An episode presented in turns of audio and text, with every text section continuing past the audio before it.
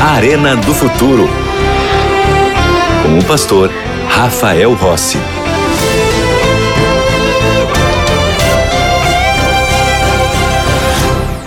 Já estamos de volta com o programa Arena do Futuro. E você sabe que um dos nossos objetivos aqui é que você continue estudando a Bíblia. Não é apenas nos minutos do programa ou quando você assiste a TV Novo Tempo ou ouve a Rádio Novo Tempo, mas que você tenha uma caminhada que lhe aprofunde cada vez mais no conhecimento da palavra de Deus. Aqui na Novo Tempo, nós temos a melhor e maior escola bíblica do mundo. É isso mesmo, a escola bíblica que está aberta para lhe receber hoje como aluno. Eu quero te apresentar um dos materiais que nós temos aqui na Escola Bíblica, que é o estudo bíblico A Procura da Verdade. São 15 temas que foram selecionados a dedo para você ter uma compreensão da verdade que Jesus disse que quando nós a conhecemos, seremos libertos. E como você faz para ser aluno da escola bíblica? Há algumas maneiras. A primeira é pelo WhatsApp agrega o número 12 98 244 0077. Vou repetir: 12 98244 0077 e envia uma mensagem para nós pelo WhatsApp e nós vamos te responder. Esse serviço funciona 24 horas por dia, 7 dias por semana. Agora, o telefone fixo que eu vou te dizer agora funciona de segunda a sexta-feira no horário comercial, que é, de, é o 12 21 27 31 21. Ou você pode ir para o nosso site, biblia.com.br, fazer um pequeno registro e você já será aluno da nossa escola bíblica. E nós vamos mandar para você esse estudo aqui, A Procura da Verdade, totalmente gratuito, porque este é um oferecimento dos Anjos da Esperança, que são pessoas que, junto comigo aqui, pregam a palavra de Deus e propiciam formas de levarmos até você mais da palavra de Deus. Bom, vamos estudar a Bíblia? Vamos ao tema de hoje, que é sobre as sete pragas. Tudo começa na palavra. Nós precisamos ir à Bíblia para entender o que Deus tem a nos dizer hoje sobre o tema das sete pragas. É como entendemos o mundo à nossa volta? Como é que você compreende tudo que está ao seu redor? É, pensa comigo. Imagina uma pessoa que nunca teve contato com a civilização nasceu numa tribo isolada, sem nenhum contato com o que nós temos hoje como sociedade. Já adulto, você pega essa pessoa e traz ela até uma cidade. Provavelmente ela não vai entender nada do que ela está vendo. É algo completamente diferente do contexto que ela viveu até então. Agora, mais especificamente, pegue essa pessoa que nunca esteve na sociedade e leve ela para um centro cirúrgico onde tem, tem uma pessoa para ser operada, que já está anestesiada, apagada, portanto, e lá tem um cirurgião. E este cirurgião está com um bisturi na mão. E ele coloca o bisturi no peito e começa a rasgar a pele do operado. Essa pessoa provavelmente vai achar que o médico é um malfeitor vai achar que quem está ali fazendo aquela incisão está matando aquela pessoa, enquanto na realidade ele não está lá para matar, ele está lá para salvar. O Apocalipse, ele nos ajuda a entender as ações de Deus na humanidade. E que, se não for entendida e compreendida à luz da palavra de Deus, nós seremos como aquela pessoa que veio pela primeira vez na civilização e assiste uma cirurgia cardíaca. Podemos interpretar de maneira equivocada. Ao olhar o bisturi, aquele que nunca teve contato, entenderá como um ato mau, mas para quem conhece, vai entender aquilo como um ato de bondade. É exatamente o contrário. Isso está diretamente relacionado ao contexto das sete pragas. Quem não lê a Bíblia, quem não compreende a Bíblia, pode achar esta ação de Deus uma ação de maldade. Mas aqueles que leem, aqueles que compreendem a Bíblia, terão uma leitura completamente diferente daquilo que está acontecendo. Porque a maior descrição que a Bíblia faz de Deus está em 1 João, capítulo 4, versículo 8. Até em casa nós cantamos uma musiquinha deste verso, porque diz assim: Aquele que não ama, não conhece a Deus, pois Deus é amor. Apesar disso, o diabo negou características de Deus e o acusou de ser injusto, dizendo que ele exige fidelidade e obediência à lei, e isso era uma falta de amor. Deus não é obrigado a salvar a humanidade por causa das escolhas erradas que fizemos. Mas o que nós encontramos na Bíblia é que ele deu seu filho unigênito para que todo o que nele crê não pereça, mas tenha a vida eterna. E este é um outro verso muito conhecido da Bíblia, que está em São João, no capítulo 3, no versículo 16. A intenção de Deus é salvar a humanidade. O que Deus mais quer é levar os seus filhos e as suas filhas para o céu, para que juntos estejamos com Ele para todo sempre. Deus sabe que você sofre. Deus sabe dos problemas que você passa. E Ele chora quando você chora. Ele sente quando você sente. E mais do que você quer ver o fim do mal, é Deus do céu que quer colocar um ponto final em toda a história de dor, maldade e tragédia que nos assola. Vamos à Bíblia. Há um texto que eu gosto bastante que está em 2 Pedro, capítulo 3, versículo 9. Aqui há o desejo de Deus para a humanidade. Olha só, 2 Pedro 3,9 diz assim: Não retarda o Senhor a sua promessa, como alguns a julgam demorada. O que está dizendo aqui, a Bíblia, é que Deus cumprirá seus planos no tempo certo. Há pessoas que podem achar que Jesus está demorando muito para voltar. Já deveria ter voltado. Mas, segundo a Bíblia, ele não retarda as suas promessas. Ele cumprirá a promessa de retornar, de voltar e cumprirá no momento certo. Agora, veja a continuação do verso. Pelo contrário, ele é longânimo para convosco, não querendo que nenhum pereça, senão que todos cheguem ao arrependimento. Em outras palavras, se Jesus ainda não voltou, é porque esta é uma prova da sua longanimidade. Ele está esperando você aceitar. Ele está esperando um passo seu para que a sua vida seja transformada. Antes desse programa, se neste momento você aceita Jesus, você pode estar perdido, mas agora, aceitando Jesus, você está salvo. Então, se Jesus tivesse voltado ontem, você estaria perdido, mas agora você está salvo. A promessa de Jesus se cumprirá no momento certo, mas ele continua nos dando tempo para aceitarmos a salvação. O que Deus mais quer é voltar a este mundo e levar todos os seres humanos à salvação. Mas Deus vai levar todo mundo para a salvação? Não. Infelizmente, não. O desejo de Deus é salvar. O desejo de Deus é que todos tenham a eternidade. Mas Ele respeita a escolha individual de cada um. Deus permite que as pessoas escolham. Ninguém é obrigado a se salvar como também ninguém é obrigado a se perder. Cada um escolhe se vai se salvar ou se vai se perder. Mas como Deus quer salvar, ele também repreende os seus filhos. Eu sou pai de duas meninas que já são adolescentes e ainda estou no processo de ensinar, de acompanhar, eu e minha esposa, cuidamos de todos os detalhes para que elas façam as melhores escolhas, para que elas andem pelos melhores caminhos. E, e, esse é o nosso papel como pais e como mães: ajudar, orientar, a divertir. Porque aqueles que já viveram um pouco mais enxergam a vida de uma outra perspectiva, já têm mais experiência, já aprenderam algumas coisas, já viveram algumas coisas. As marcas que carregamos no, no rosto da, da experiência vivida acrescenta sabedoria. Isso significa que eu preciso repreendê-las. Há momentos que eu preciso dizer assim: olha, não, não vão por aí não, não façam isso. Isso não é o melhor caminho para vocês. É, vocês não deveriam escolher isso aqui, porque isso aqui vai terminar ruim lá na frente.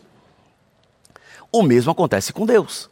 Deus, quando Ele olha para a humanidade, embora muitas pessoas esperem um Deus lá no céu que aprove tudo, que aceite tudo, que goste tudo, que faça tudo o que eu quero, não é bem assim que Deus age. Não é bem assim que Deus lida com a humanidade. Deus também nos repreende. Veja só, Apocalipse capítulo 3, versículo 19, lá no contexto da mensagem de Deus à igreja de Laodiceia. Ele diz assim: Apocalipse 3,19: Eu repreendo e disciplino a quantos amo. Ou seja, Deus repreender, na verdade, é uma manifestação do amor. Eu gosto de pensar que o oposto do amor não é o ódio.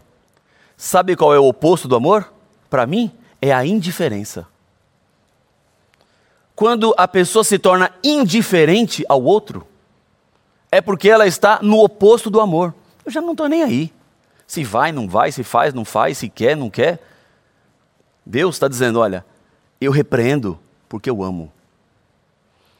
Eu repreendo porque eu quero salvar. Quando olhamos especificamente para as sete pragas, o Apocalipse nos diz que nos últimos dias da história cairão esses flagelos sobre o mundo todo.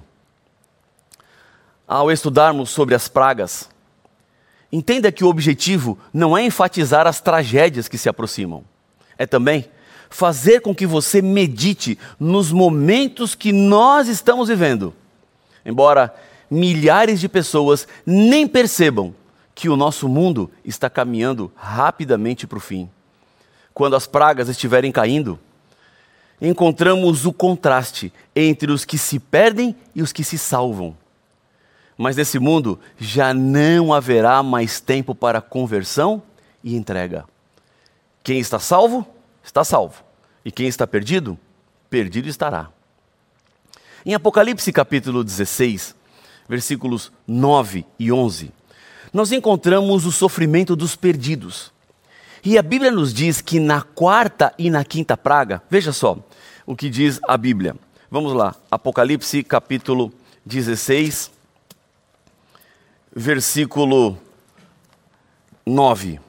Diz assim: olha, é, já no meio do versículo, blasfemaram o nome de Deus, que tem autoridade sobre estes flagelos. E diz que eles também no versículo 11, finalzinho, e não se arrependeram de suas obras. Durante eh, estas pragas, nós encontramos o caráter de Deus sendo apresentado. Veja só, Apocalipse 16, versículos 5 a 7. Nós encontramos assim: olha, então ouvi o anjo das águas dizendo: Tu és justo, tu que és e que eras o santo, pois julgaste estas coisas. Porquanto derramaram sangue de santos e de profetas, também sangue lhes tem dado a beber, são dignos disso. Verso 7: Ouvi do altar que se dizia: Certamente, ó Senhor Deus, Todo-Poderoso, verdadeiros e justos são os teus juízos. Na descrição das pragas, o Apocalipse nos diz sobre quem elas cairão. Vamos dar uma, uma repassada. No versículo 2 do Apocalipse 16, diz que quem receberá serão os portadores da marca da besta. Falando sobre portador da marca da besta, o programa último, Arena do Futuro, nós tratamos especificamente sobre isso. Se você não assistiu, vai lá no NT Play ou no nosso canal no YouTube, assista ao programa, mas depois desse aqui, anota as ideias lá para você entender, porque a primeira praga virá sobre aqueles que têm a marca da besta. A segunda praga cairá sobre o mar.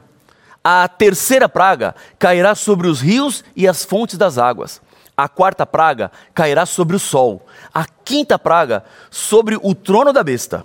A sexta praga sobre o rio Eufrates. E a sétima praga virá sobre Babilônia. As pragas, elas expressam a ira santa de Deus contra aqueles que não aceitaram Jesus como Senhor e Salvador nas suas vidas. Agora é o momento. Esta é a hora. Em cada uma das pragas, Deus está hoje, antes delas caírem, nos alertando sobre os perigos do pecado e da necessidade que eu e você temos de começar a viver de acordo com a vontade dele. Na primeira praga, úlceras malignas e perniciosas cairão sobre o corpo dos adoradores da besta e da sua imagem. A segunda praga é a transformação do mar em sangue, como de morto. Então não é vermelho, é um sangue já em estado de putrefação. Na terceira praga, os rios e as fontes das águas se transformam em sangue. A quarta praga cai sobre o sol, quando os homens serão queimados com o forte calor. A quinta praga vai para o trono da besta, que se torna em trevas. Na sexta praga, acontece o secamento do rio Eufrates e a união de três grandes poderes da terra: o dragão, a besta e o falso profeta. Eles se unem com os reis do mundo inteiro para a batalha final contra o povo de Deus. Na sétima praga, sairá uma grande voz do santuário do lado do trono, dizendo: Está feito. Um terremoto mundial acontece e chove pedras, cada uma pesando 35 quilos. Nesta sétima praga, ocorre a volta de Jesus. Agora, algumas observações são importantíssimas. Se olharmos para todas essas pragas, e a gente já viu que é um cenário catastrófico, que é um cenário de destruição, é tragédia atrás de tragédia, é problema atrás de problema. Pode uma pessoa sofrer consequência das sete pragas?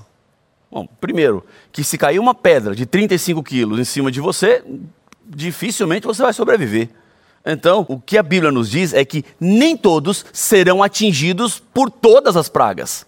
Essas pragas cairão sucessivamente e os seus efeitos serão sentidos de verdade e por um tempo, mas nem todos serão alvos de todas as pragas. É possível também escapar das pragas. E o Apocalipse diz quem é que vai escapar das pragas. Porque olhando para isso, o nosso desejo é, obviamente, eu não quero sofrer nenhuma dessas pragas. Eu aqui não quero viver esse martírio, sofrimento e esse verdadeiro inferno na terra como consequência dessas pragas. Quem são aqueles que não sofrerão as consequências das pragas? Vamos a Apocalipse capítulo 15, versículo 2.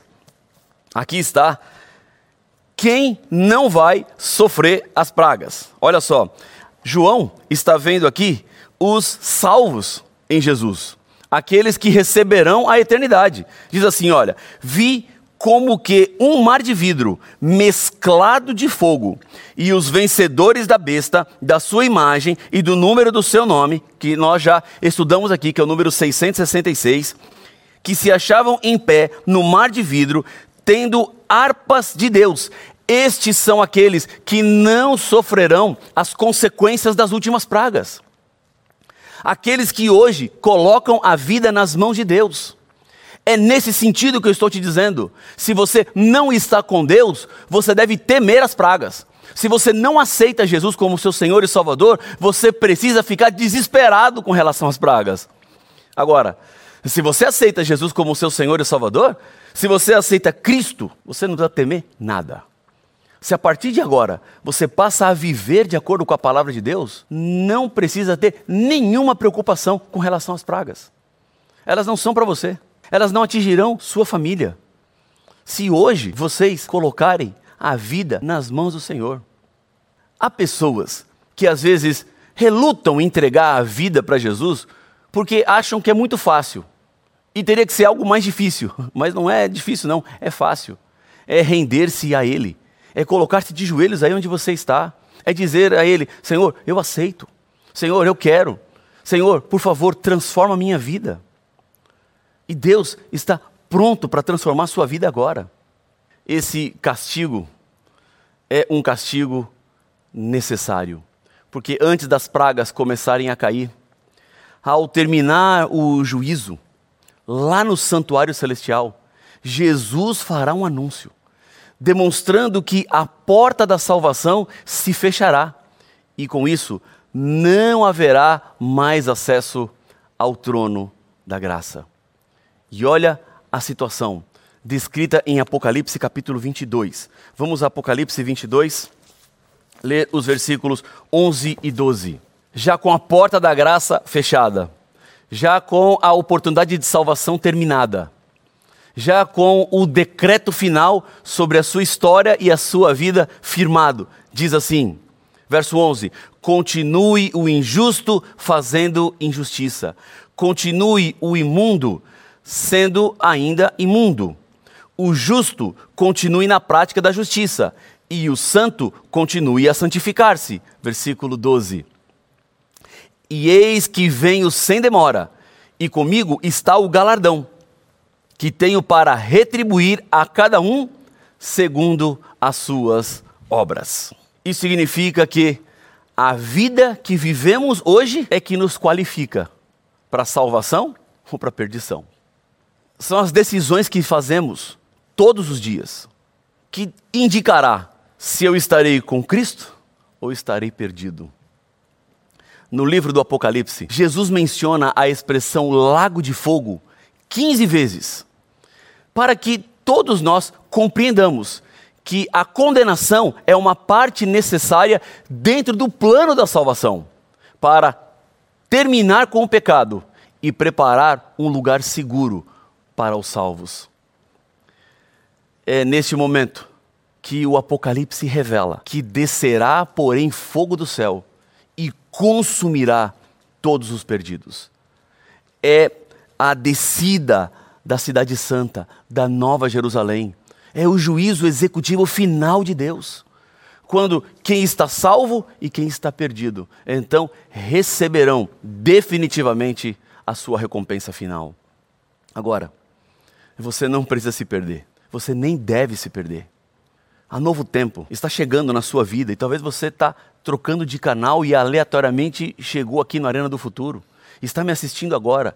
Não pense que isso foi obra do acaso.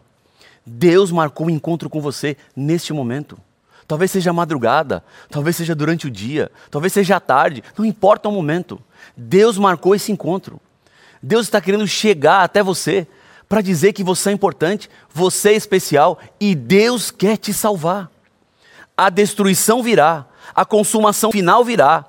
É você querendo ou não, você estando preparado ou não, Jesus vai voltar, os salvos se salvarão e os perdidos se perderão. Esta é uma situação e uma condição da qual você não tem escapatória. E o que você precisa fazer? Neste momento, agora, é permitir que Deus entre na sua vida. No versículo 10 de Apocalipse, capítulo 20, a Bíblia diz que o diabo, que é o sedutor, o grande líder, também será destruído, lançado dentro de um lago de fogo e enxofre. A Bíblia nos dá várias advertências. Em Ezequiel, no capítulo 18, versículo 4, diz a Bíblia que a alma que pecar, essa morrerá. E essa morte é total. Há uma ideia de que alma não morre. Em realidade, eu não tenho uma alma, eu sou uma alma. A destruição final virá assim.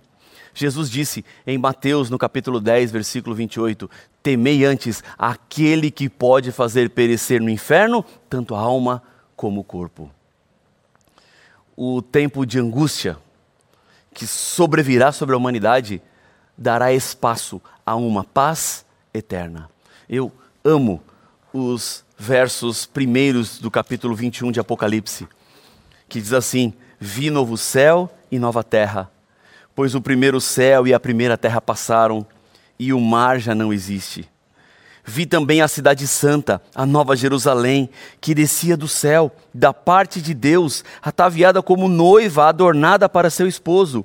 Então ouvi grande voz vinda do trono, dizendo: Eis o tabernáculo de Deus com os homens, Deus habitará com eles, eles serão povos de Deus, e Deus mesmo estará com eles. E o versículo 4: E lhes enxugará dos olhos toda lágrima, e a morte já não existirá, já não haverá luto, nem pranto, nem dor, porque as primeiras coisas passaram. como eu espero esse dia. Como eu almejo o momento do qual Jesus voltará para enxugar dos nossos olhos todas as lágrimas. O sofrimento já não mais existirá. Nós vamos envelhecendo e partes vão ficando. Eu tenho a minha avó ainda viva com 93 anos. E agora conversando com ela uns dias atrás, ela falou assim para mim: "Rafael, é muito difícil envelhecer. Porque eu já perdi todas as minhas irmãs, todos os meus cunhados, meu pai, minha mãe, meu esposo, genro. Eu já perdi tanta coisa. A gente vai envelhecendo e vai sobrando, a gente vai ficando. O sofrimento que hoje nós carregamos, a tristeza daqueles que se foram, tudo isso vai acabar. Só que nós temos que nos entregar. Nós precisamos colocar nossa vida nas mãos de Deus. E se esse é o seu desejo, se essa é a sua vontade, feche os olhos e vamos juntos orar. Pai de amor, Deus querido, eu te agradeço muito, porque o Senhor está nos advertindo agora. Vemos que o cenário futuro será complicado. Vemos que a situação no mundo ficará cada vez mais difícil, mas queremos estar seguros nas tuas mãos. Por isso, Pai, eu quero lhe pedir nesse momento que o Senhor estenda uma bênção especial a cada pessoa que ora comigo. Alcança-nos com a tua graça, alcança-nos com o teu amor. São bênçãos que eu lhe peço neste momento e agradeço no nome do teu filho, Jesus. Amém. Deus abençoe muito a sua decisão. Que bom que você esteve conosco aqui no Arena do Futuro. A gente continua juntos no Novo Tempo, o canal da Esperança. Até mais.